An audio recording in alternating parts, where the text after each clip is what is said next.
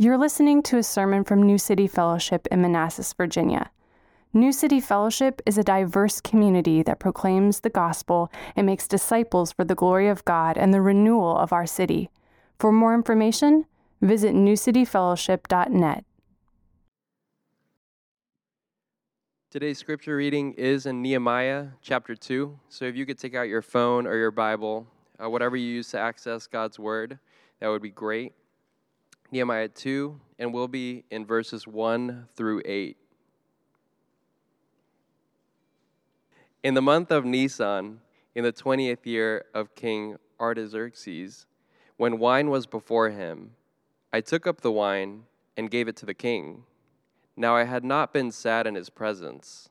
And the king said to me, Why is your face sad, seeing that you are not sick? This is nothing but sadness of the heart. Then I was very much afraid. I said to the king, Let the king live forever. Why should not my face be sad when the city, the place of my fathers, graves lies in ruins, and its gates have been destroyed by fire? Then the king said to me, What are you requesting? So I prayed to God of heaven. And I said to the king, If it pleases the king, and if your servant has found favor in your sight, that you send me to Judah to the city of my father's graves, that I may rebuild it. And the king said to me, the queen sitting beside him, How long will you be gone, and when will you return? So it pleased the king to send me when I had given him a time. And I said to the king, If it pleases the king, let the letters be given to me to the governors of the province beyond the river, that they may let me pass through it until I come to Judah and a letter to Asaph, the keeper of the king's forest, that he may give me timber to make beams for the gates of the fortress of the temple, and for the wall of the city, and for the house that I shall occupy. And the king granted me what I asked, for the good hand of my God was upon me. This is the word of the Lord.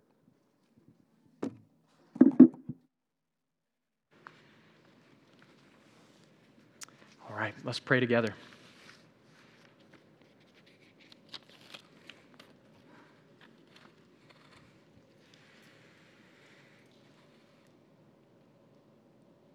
God, in the name of your Son, Jesus, we ask that you would now speak to us as your people.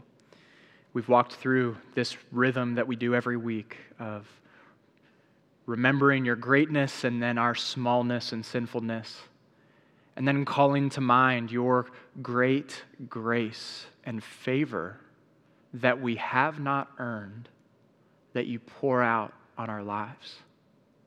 And now we say, as people who have received your grace and been made right with you on the basis of Jesus, we want to live before you.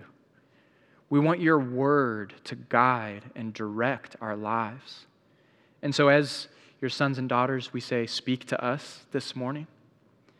I personally just ask uh, that I would be a vessel in this moment of your spirit and that your word would, one, be rightly taught and empowered by your Spirit to your saints in this room.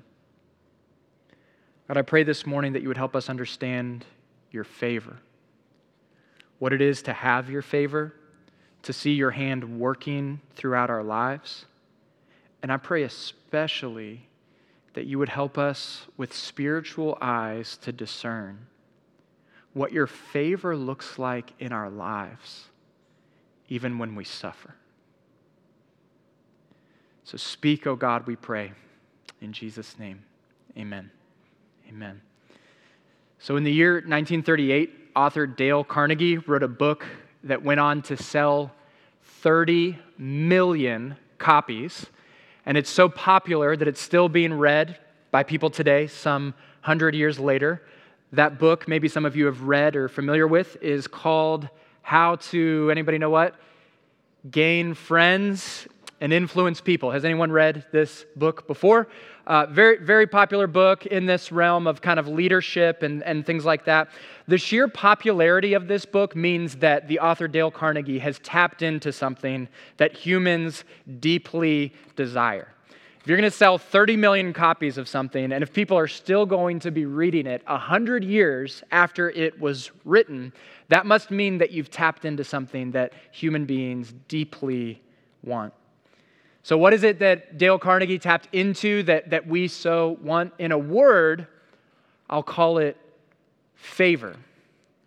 Favor. This book is basically about people skills how to get people to like you, how to get people on your team, uh, essentially, how to win people's favor. And the goal of that is, of course, not just to win popularity contests or so that you'll be liked. The goal of winning people's favor, of course, for Dale Carnegie is so that uh, they'll get behind you with the things that you want to accomplish. Uh, the goal of this book is so that you can find people's support and aid and help and favor in the things that you are pursuing it can mean a world of difference having the favor of people, especially powerful people, for the things that you want to accomplish in your life. Well, what does Nehemiah chapter 2 show us? Nehemiah chapter 2 shows us favor with the king.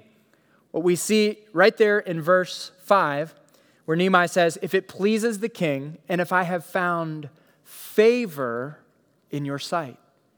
Nehemiah had a goal, had something that he wanted to pursue, and what he needed in order to be able to pursue it was the favor of people, to which uh, he actually definitely found in this story, as we'll see. Everything that Nehemiah needed in order to carry out his goal was given to him. So then the question I guess we would ask Nehemiah is, how did you find such favor with people? And not, not just ordinary people. I mean, Friends, Nehemiah finds favor with the single most powerful person in the world in his day King Artaxerxes of Persia. Nehemiah finds favor in his sight. And he couldn't have read How to Gain Friends and Influence People because that didn't come out for some 2,500 years later. So, how is it then that Nehemiah found such favor with the king? What I hope we see this morning is that Nehemiah found such favor with the king through having the favor of someone much more powerful, much more significant than even King Artaxerxes. Nehemiah found favor with the God of heaven and earth. And so, what I want to consider then is if, if, if Dale Carnegie's book is about how to find favor with people, and Nehemiah shows us how to find favor with God. What does it look like to have favor with God?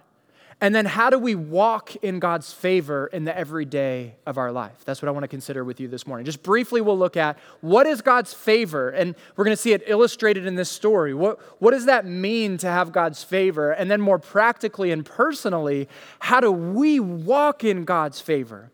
Because, as significant as it is to have a powerful person's uh, in your corner, helping you out, aiding you, supporting you, how much more significant is it to have the God of the universe orchestrating and working through the events of your life to give you his support, aid, and help? And so, uh, while it's one thing to have favor with people, this morning we'll consider what it is to have favor with God. Let's begin then by considering what, what is favor with, with, with uh, people in general? Just what is it to have someone's favor? And um, what I'll just do is just give a few kind of defining terms here. So, on the one hand, it's to have their approval.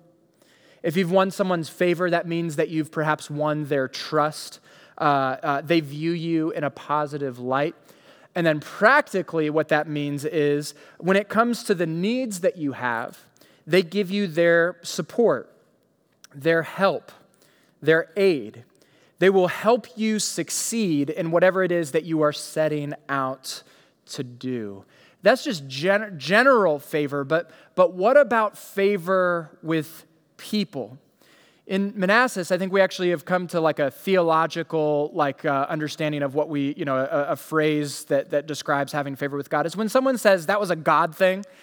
Have y'all ever heard someone say that before? Or like, oh, that, that was such a God thing. Oh, I met this person here and they knew that person. That was uh, uh, such, a, such a God thing. What, what, what we're describing is just circumstances just coming together in just the right way and just the right moment. Some might interpret it as good luck or good karma or something like that, but we understand it to be something much deeper. What we mean when we say a God thing or to have God's favor is to have God's supernatural hand at work in the natural affairs of your life. Let me say that one more time. When we're talking about God's favor, what we mean is God's supernatural hand coming to bear on the natural or ordinary affairs of your life. So, when we talk about God's favor or, or, maybe his providence, we're not so much talking about like a, a flashy miracle that takes place, you know, something that just stuns everyone. But when we're able to look back at the events of something happening and, and, and, essentially leave ourselves saying, man, only God could have done that. Only God could have done that. He so orchestrated and worked through these events that, that it, it's without question that his supernatural hand was involved in the ordinary dealings of my life. And I could probably give you a thousand stories of God's favor working in my own life. You could probably have your own stories of Him just orchestrating and, and putting things together in just the right way. But this story before us this morning is a perfect illustration of God's favor coming to bear on Nehemiah. And so let's just kind of recap it as a high level together to illustrate what it looked like when Nehemiah had God's favor. So the whole story begins with this deep burden that Nehemiah is carrying. He's burdened for his people back home in Jerusalem, where they've begun rebuilding the temple, but the city itself is kind of in shambles still from the exile. The walls have been torn down, they're destroyed by fire, and so that leaves them vulnerable to attack and honestly a bit of a laughing stock to the surrounding nations. They, he is deeply burdened by this, but he finds himself in a bit of a problem. Uh, there's really nothing that Nehemiah can do about this. So think about this on the one hand. He's a cupbearer to the king, he's a servant to the king of Persia. And I don't know this as a historical fact, I'm just guessing. When you are a servant to King Artaxerxes of Persia, you don't just turn in your two weeks' notice, right? Like, even if Nehemiah wanted to go back and help, what is he going to say to King Artaxerxes? King, it's been a joy. The wine here is outstanding. But I, I feel like God has put on my heart uh, a dream of working in the construction field. And so uh, consider this my two weeks. It's been a joy. If I could have a good reference on my way out, that would just be, be wonderful. Like Nehemiah is not turning in a two weeks notice to King Artaxerxes. And even if he has permission to go rebuild the wall, where is he going to find the resources to do that? Like, I don't know if anybody's checked the prices of lumber recently. Uh, you, you don't just kind of, you know, pool together the resources for a construction job on your own. And really, the people of Israel, they're, they're living as refugees at this time. They don't have a ton of resources to pool together in order for them to complete this project. And so that's where Nehemiah is at. And he's been praying now for a season and he's carrying this sadness before the king, and the king asks him a question. He, first of all recognizes, Nehemiah, something's up with you. What's, what's going on? You're not sick. What, what you have is a deep sadness that you're carrying. You have sadness of heart. And he responds and explains why he's sad, and he gets this golden opportunity. The king asks him, What are you asking? Essentially, the most powerful person in the world looks to Nehemiah and says, What do you want? And have any of you remember, maybe you remember as a kid, like, you know, you ask your parents something and you're sure the answer is going to be no, but to your shock, you ask it and they actually say yes? That's what happens with Nehemiah. He asks the king, King, can I go back to Judah and rebuild the wall? And the king says, first of all, he wants to know some details, just like a good parent would. Well, what, what time will you be back? And uh, tell me, you know, how long you'll be gone and all of those kinds of things. And, um, he, he gets permission to go, but he, he recognizes in that moment, man, I'm on a roll. Uh, King, hey, hey, by the way, could you give me some letters that first of all show me that it show people that it's approved that I can go? And I would love to, to uh, uh, visit this guy Asaph in this forest and, and get some timber. Could you just tell him to give us any, any amount of lumber that we need? And again, to Nehemiah's shock, the answer is yes. First of all, you can go, you can, you, you can turn in your two weeks and head on to Judah. And second of all, every single material need that you have will be financed by the king of Persia. Wow. Now, when someone in the world sees that, here's what they're probably thinking to themselves Man, Nehemiah, are you lucky? Uh, or maybe they're thinking to themselves, wow, the king must have uh, you know, really woken up on the right side of the bed that morning for him to give you all of that. But no, Nehemiah has spiritual eyes and he's able to see what's really going on here. If you look with me at the bottom of the chapter, or the, the reading we just had, down at the bottom of verse 8, it says, The king granted me what I asked for because I'm lucky and he woke up on the right side of the bed. No. The king granted me what I asked for because the good hand of my God was upon me. That's God's favor. That's God's providence at work. Not through some huge miracle that he works. He didn't give the king leprosy until he let Nehemiah go. No, just by working through the natural affairs of that event, God so worked that Nehemiah was able to not only leave, but have everything that he needed. That's what God's favor looks like. It looks like having God's help, his support, his aid through orchestrating the circumstances of our life that it turns out to our success and our prosperity. So then, I want to zoom out and then ask this question. That's what if that's what God's favor looks like him working through the ordinary affairs of our life. How do we then walk in God's favor? What can we learn from Nehemiah's example that shows us how we can uh, position ourselves to have God's favor in our own circumstances? Uh, in the comings and goings of our life. And I've got four things I think that are helpful for us to learn or to apply from our own life here uh, as it pertains to walking in God's favor. Uh, here, here's the first one how, how do we walk in God's favor in our lives? Number one, we do it by choosing to wait instead of manipulate. Let me say that one more time. We do it by choosing to wait on the Lord instead of manipulating and working uh, you know, through our own ability and resources. So here's how these chapters kind of read quickly if we don't look at the details. It looks like Nehemiah hears the news, he prays this eloquent prayer, and then two minutes later, the king is like, Yep, go. That's actually not how it transpired. So it says here that Nehemiah, back in chapter one, received the news of the wall being broken down in the month of Chislev. And then chapter two begins by saying, In the month of Nisan. How much time was elapsed there? At least four months. So this is not Nehemiah praying a quick prayer and then everything falls into place and he goes. Nehemiah probably felt some angst and, and maybe a little bit of, temp, of a temptation to just jump to action. Well, the wall's there. Maybe I can just sneak away and, and help them do something. Or, or maybe I can try to come up with the resources on my own to make this thing happen with my own ability and my own resources, but that's not what he does. He doesn't just jump into action and start manipulating and working things with his own resources. He waits. He waits on the Lord patiently in prayer.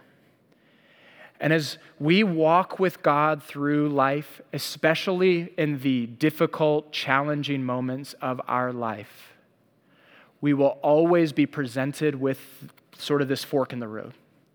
You can either jump to action and do everything in your own strength out of anxiety and worry, or you can take a step back and allow the Lord to work on your behalf. You can get to work and just do something, or patiently pray and wait on His hand to work it out with His favor and His providence. There's countless examples, especially in the Old Testament, of this. Abraham is probably the perfect case study of someone who at times just tried to figure it out on his own and at times waited on the Lord to work and provide.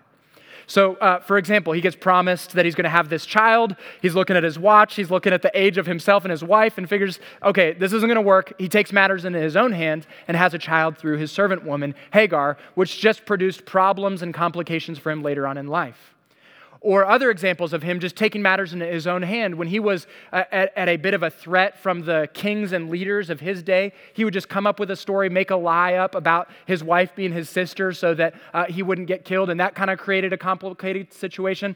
All the while, even while he tries to do it all on his own, God works. But then we see at other points in his life where he chooses to just trust in God's hand, trust in his favor.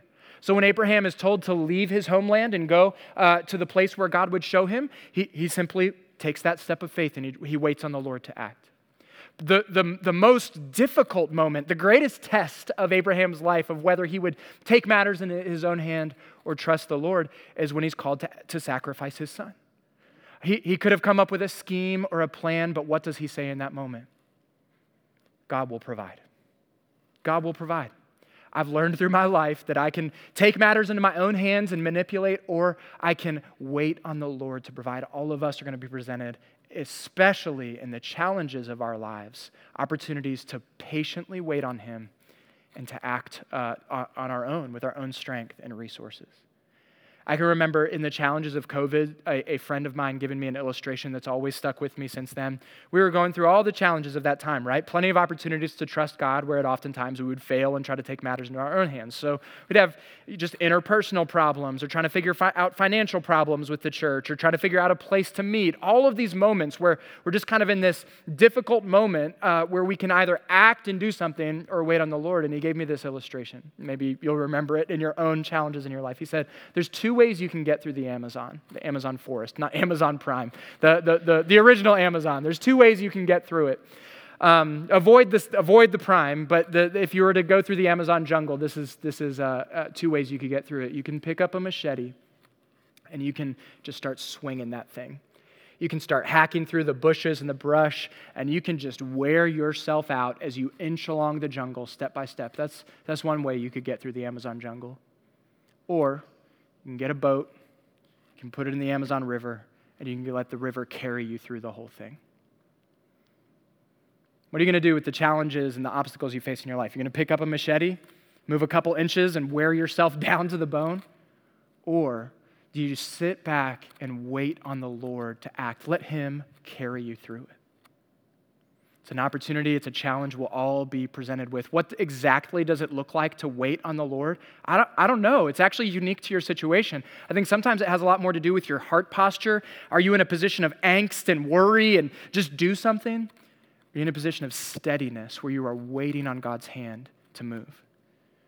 I've seen a lot of examples of this show up in our church. I think one of the biggest one is in seasons of singleness. If God has not brought you a spouse yet, how are you going to go through that season? You're going to pick up a machete and just figure it out on your own and just perhaps bend God's word a little bit to, to make it work in your favor so you can find someone to marry? You're going to patiently wait on the Lord, let Him carry you.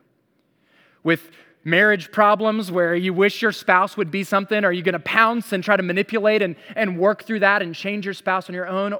Or sit back, wait on the Lord, allow the Spirit of God to do the work of convicting and I don't know, these look different in different situations. I'm not giving you a, a clear roadmap on what exactly this looks like, but these are all moments of temptation. Will we trust in the Lord or will we, uh, will we do it all in our own strength? This would be a great discussion in discipleship group. If you're at a sort of moment in your life with just an obstacle you're trying to figure out, to welcome some people in, uh, some wise voices that could help. Hey, I think in your situation, what grabbing the machete looks like is this, and what sitting in the boat looks like is this. So, how do we walk in God's favor in our life? One, choosing to wait on Him instead of just manipulating everything in our own strength. Number two, how do we walk in God's favor in our life? I think it's by involving Him in the day to day details of our life. Something that we're tempted to think that He actually doesn't care about we can involve God in the day to day details of our life. There's two types of prayer that are exemplified in Nehemiah. One is a long season of prayer. We see that in chapter one, where day and night he's crying out to the Lord and he's offering these long prayers. Uh, that, that could be, maybe be described as a season of prayer. Then we see in chapter two a different type of prayer. It, uh, some people call it an arrow prayer. Have you, have you ever heard of that before? Here's the situation he, he's sad. The king asks why. He explains. Then the king says, What are you asking for? And instead of just quickly giving an answer, he just quickly in that moment turns to God, God please help me, is probably what he said. What do I say? Just, just a quick prayer in that moment. I've come to learn more recently to pray these kinds of prayers all the time. And, and the main reason why, if you could keep this between you and me, through most of life, I have no idea what I'm doing. I've got no clue what I'm doing. Like, as a pastor, uh, running this little business that we have, like 90, 90% of the time, no idea what I'm doing. I'll be in a meeting with one of you and we're talking about something. I just quit, like, God, I have no idea what to say. Would you please help me in this moment?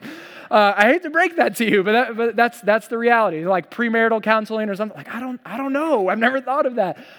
God, help me. Just in this moment, would you help me uh, in this? Or even just something very practical, trying to figure out a financial challenge or a, a, a, a, difficult moment at work, something like that. Did you know you can be like Nehemiah and you can just invite God in to the details of your life? Yes, you should have seasons of prayer where you are focused on Him, fasting, prayer, day and night. And then He also welcomes you with that challenge at work with the meltdown that's happening in your house with your kids, uh, with that awkward relational situation. He welcomes you to come to him with whatever it might be. We see that in Nehemiah. He just welcomes God into this, uh, this specific moment in his life. Uh, hear, hear what um, Proverbs 16:3 says.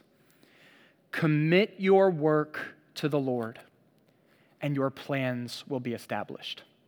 All of your plans, God will establish whatever you want? No, probably not. But the things that He's called you to, if you will just commit it to the Lord, Lord, I need you here in this situation, in this meeting, in this work obstacle. I need you here on this test that I'm about to take. Please help me. It says that He will, uh, your plans will be established. Nehemiah shows us an example of walking in God's favor by just welcoming God into his life, into the day to day details. You can do the same.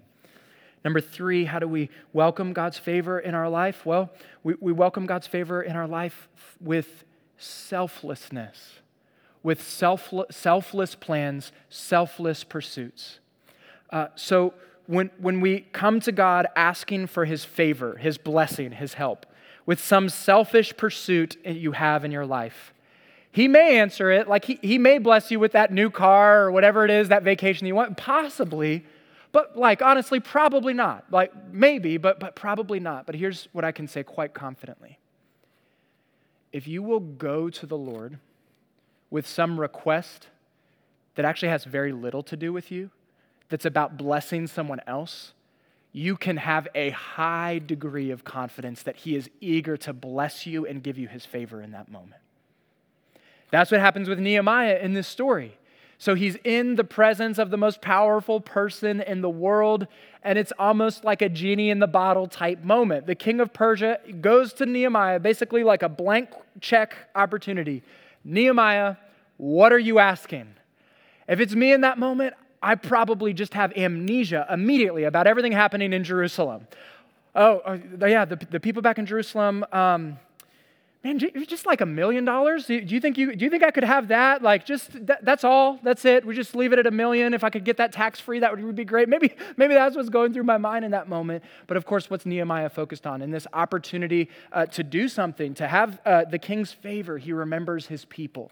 He remembers the trouble that they are in, uh, the difficult moment that they are in, and he asks for favor so that he might be a blessing to them.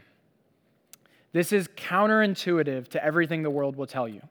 So, so the world will tell us constantly that in order for you to be happy, for you to be blessed, for you to succeed and prosper, focus on your self-care on, on yourself first right? Like anybody do a self-care sunday? I've heard that's a hashtag going around.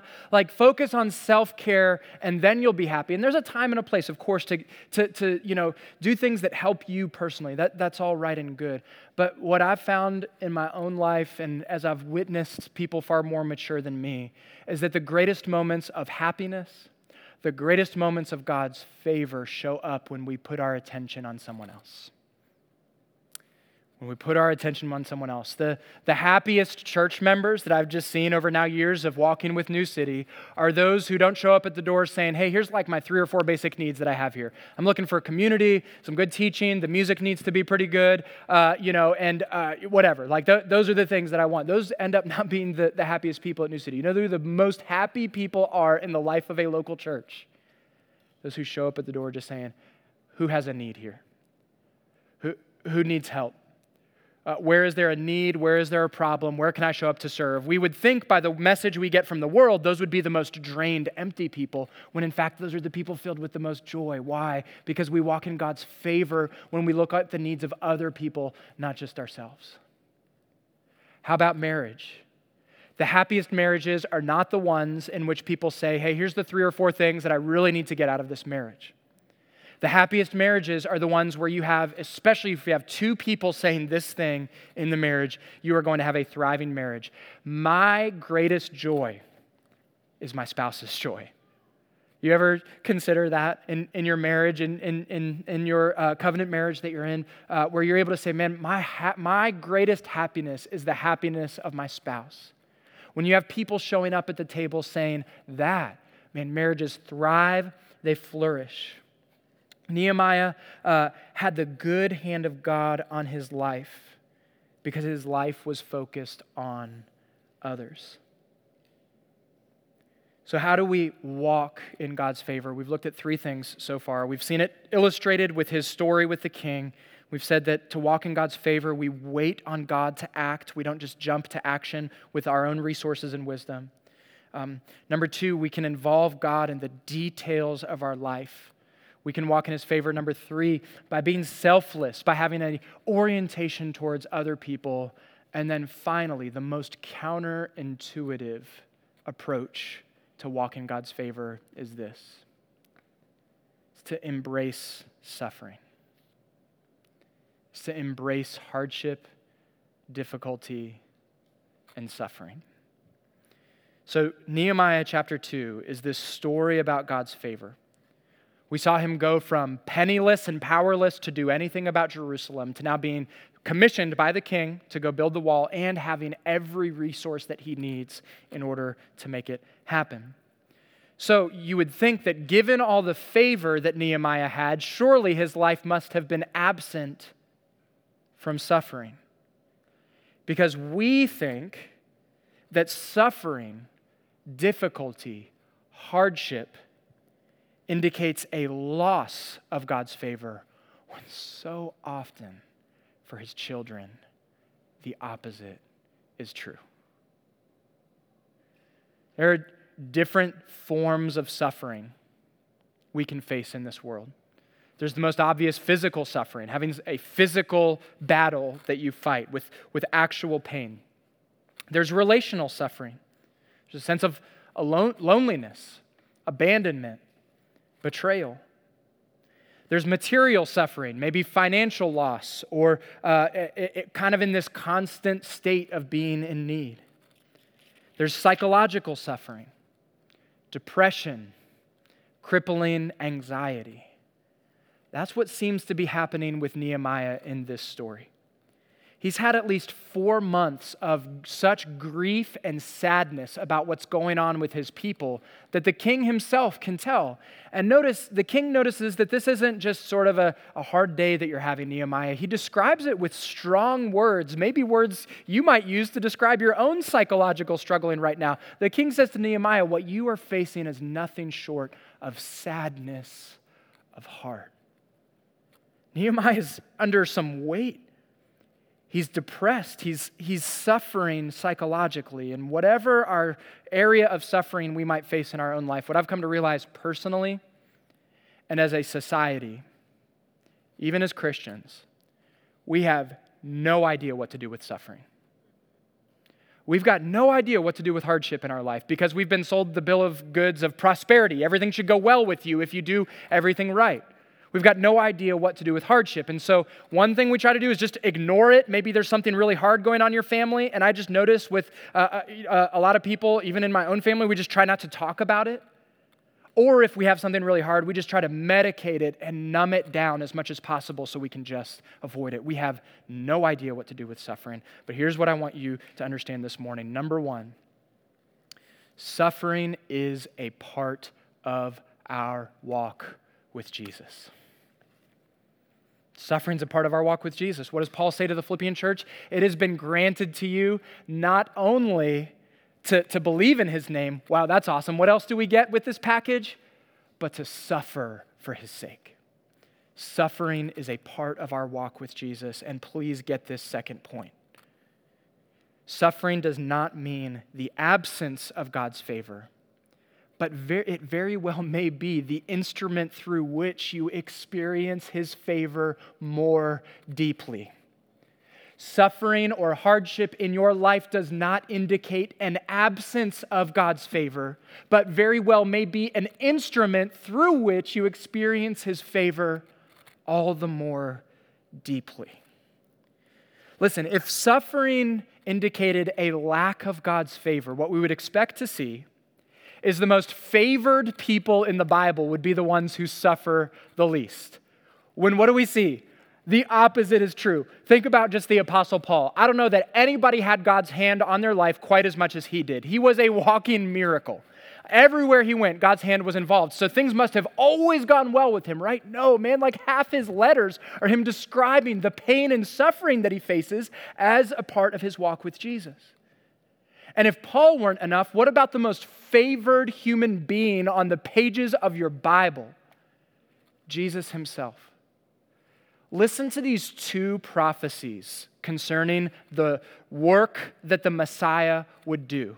And note that they are not contradictory. So, concerning Jesus, Isaiah 51, verses 1 through 3 the Spirit of the Lord is upon me because the Lord has anointed me. That's God's favor, his hand on the Messiah. The Lord has anointed me to bring the good news to the poor. He has sent me to bind up the brokenhearted, to proclaim liberty to the captives, and the opening of the prison to those who are bound. And then what does verse 2 begin with? And to proclaim the year of the Lord's favor. Jesus came proclaiming favor. So that's one description of Jesus. Listen to this one Isaiah 53, verse 3. He was despised and re- rejected by men, a man of sorrows and acquainted with grief. What is Jesus often described as? The one who brought God's favor. Yes, he's also described as the suffering servant. Jesus' grief and favor are not contradictory. In fact, they're instrumentally connected. Suffering is often the tool, the instrument that God uses to release his favor more deeply in our lives than we would have ever experienced if he just left us alone in the first place. And I think the reason that we I think as Christians struggle to understand the role of suffering in our life and we're very confused when it's there and we're not quite sure what to do with it is because we don't have a full grasp of how we experience the gospel in our lives. Can I invite you to turn with me over to Philippians chapter 3?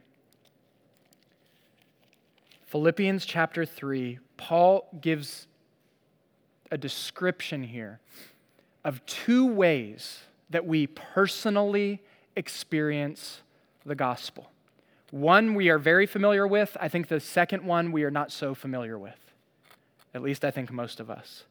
The first way we experience the gospel is by believing it.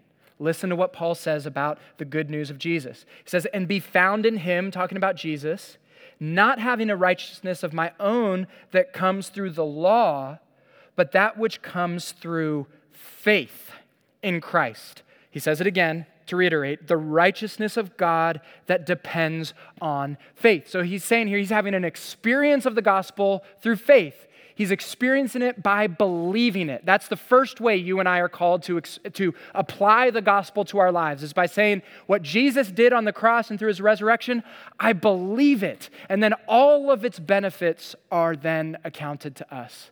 That's the first way we experience the gospel, believing it. The second and more uh, neglected way we experience the gospel is by becoming like it. We believe the gospel, and we as Christians, as we follow Jesus, become like the gospel. Listen to Paul go on here then in verse 10. He describes first how he believed him, that I may know him. He wants to know Jesus intimately. And he says, Know him in the power of his resurrection and may share his sufferings, becoming what? Becoming like him in his death, that by any means possible I may attain the resurrection from the dead. Paul believed the gospel at his conversion, and then he became like the gospel a thousand other times in his life through suffering. There was times where, brought, where Paul was brought to his lowest of low in grief, difficulty, and pain, only then to be resurrected on the other side with God's favor and power and presence in his life. We too are called not only to believe the gospel, but to know it experientially at times through experiencing suffering, and then on the other side of that suffering, God's resurrecting life and favor. But we have to, in order to experience God's favor in the suffering that we face, we have to be at a place of willingness to experience it, willingness to embrace it. So, if there's anyone in our generation that understands embracing suffering in the, in the gospel, becoming like the gospel, it's probably Joni Eareckson Tada. Maybe some of you are familiar with her. Um, she was a believer in her teenage years. At the age 17, through a diving accident, became a quadriplegic. She has spent her entire life in a wheelchair from age 17, unable to use both her hands and her feet. And she describes her story at the early part of her life of absolutely hating God, hating her wheelchair, wanting nothing to do with any of this, saw no purpose. What God would allow this to happen in her life? She wanted to die. She so hated her circumstances. She just could not comprehend how this could have any good role whatsoever in her life until someone came to her and read what we just read Philippians chapter 3, where it was explained to her that she was called as a follower of Jesus not only to believe the gospel, but also through suffering to become like the gospel. And this friend of hers communicated that if you will embrace this suffering, God will use it to not only pour out favor on your life, but thousands of others as you show them what it is to embrace suffering in your life. So the story goes on to her finally beginning to see that God is not absent from this. God has a purpose in this. God is going to use this suffering in my life in a way to make me know Jesus more deeply than I ever could have before and to use me powerfully in the life of others. And she tells this story of being, you know, 17 or 18. She's at this uh, train station in Baltimore and it's late. She's out with some of her friends from Young Life, and they're just having a good time. This is one of the first good times she's had in a very long time. And they're out late, and the security guard comes up to him and the, them, and the security guard says, What are you girls doing here? You have no business in this place. Get out of here right at once. And he looks at Joni and he, he says to her, And you put that wheelchair back where you found it, young lady. and so they all kind of look at each other for a second. She says, But, sir, this is this is my wheelchair. He said, I don't want to hear anything from you. You put that back. And the, all the girls start laughing and kind of giggling with themselves. And, and then he finally realizes his mistake and just tells them, You all need to get out of here right away. Well, one of her friends said to her that night, um, Joni, you, you said something for the first time. You said something since your accident that, I, that I've never heard before, and I, I just want to thank you for it. What did she say?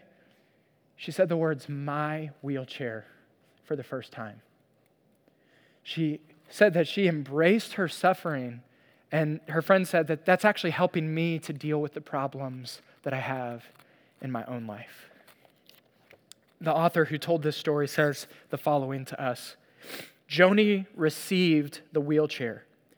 She didn't push away the fellowship of his sufferings. We are called to suffer with him. Likewise, God has given us all a wheelchair of sorts. It might be a critical spouse, a wayward child, an always tight budget, or the prospect of lifelong singleness. These chairs are doors to knowing Jesus in ways we never could have imagined, but they must be received. We can't push them away. We need to say with Joni, This is my wheelchair. As Christians, we don't get to choose what cross we carry. You can choose how you're going to respond to it. You can recognize, like Joni, that God has a plan of favor to flow through you, even in the midst of suffering. Or like Nehemiah, that uh, realized that God had a plan and favor to flow even through his depression. I don't know how you're suffering this morning, but it doesn't mean that God is absent. In fact, this side of eternity, suffering is often one of the clearest signs that we as his followers have found favor in his sight. Because, brothers and sisters, you can be sure of this. If you share in a death like his, you can be sure that you'll also share in a resurrection like his as well. So, as we take communion this morning, we're going to remember that God's favor flows through suffering. Jesus suffered more than we will ever experience. And as a result, God's favor has flowed to our lives in a way that it will never, ever be taken away. So you can remember this morning, if you're a follower of Jesus, you have God's favor, not because of the right things you've done or uh, you know, you've, you've held it all together. You have God's favor, favor through the death and resurrection of Jesus. And if you are suffering this morning, you can take that meal reminded that God has a purpose in whatever suffering that you're facing. Those tangible elements are a reminder that it's not pointless and that there is, there is a resurrection on the other side. So come on forward this morning, take the meal that symbolizes suffering, this, that symbolizes God's favor that comes through suffering. I'll just say this very briefly. If you're here this morning and you've not yet put your faith in Jesus, to remain in your seat, but to hear the invitation from God to experience His favor in your life. We can experience God's favor through all the things that I've described this morning, but it all begins by experiencing God's favor, His love, His acceptance, not through anything that we do, but what through but through what Jesus has already done on our behalf. So here this morning, if you're not a follower of Jesus, the invitation to receive God's favor, you receive that by believing in his son, how he suffered for you and he died for you. Would you repent of your sins this morning and turn to Jesus as the only one who can save and deliver you?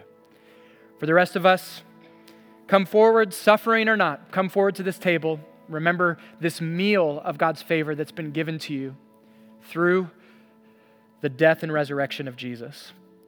You can come forward when you're ready. Let me just pray for us. Lord, thank you first and foremost that we have your favor eternally through Jesus. Not through anything that we've done, but because you chose to give it to us through grace. Grace means undeserved favor, and all of us have undeserved favor from you in our lives. Lord, help us now to position ourselves in such a way that we have your favor in just the comings and goings of our life.